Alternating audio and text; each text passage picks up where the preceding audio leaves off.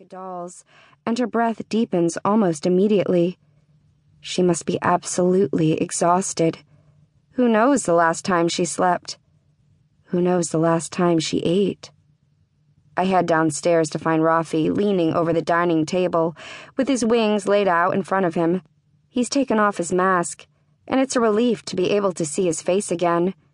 He's grooming his wings. It looks like he has washed the blood out of them.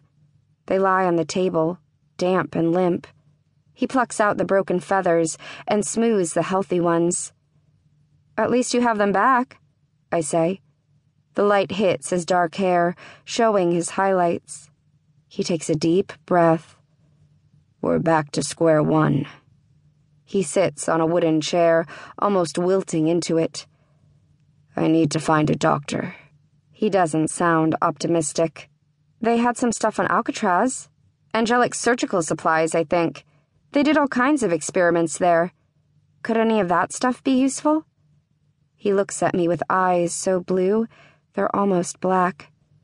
Maybe. I should probably scope out that island anyway. It's too close for us to ignore. He rubs his temples. I can see the frustration stiffening the lines of his shoulders. While Archangel Uriel is creating a false apocalypse and lying to the angels to get them to vote him in as their messenger, Raffe is stuck trying to get his angel wings sewn back on. Until then, he can't return to angel society to try to straighten things out. You need some sleep, I say. We all do. I'm so tired, my legs just want to give out. I sway a little. It was a long night, and I'm still surprised we all made it alive to see the morning. I half expect him to argue, but he nods. It just confirms that we need the rest that badly and maybe he needs time to figure out how to find a doctor who can help him. We trudge upstairs to the two bedrooms. I turn to Raffe in front of the doors. Paige and I will. I'm sure Paige will sleep better alone. For a second, I think that maybe he wants to be alone with me.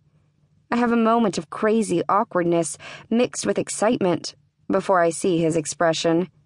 Raffe gives me a stern look. So much for my theory. He just doesn't want me to sleep in the same room as my sister. He doesn't know that I already shared a room with her when we were with the Resistance. She's had plenty of chances to attack me. But. You take this room. Raffe points to the room across the hall.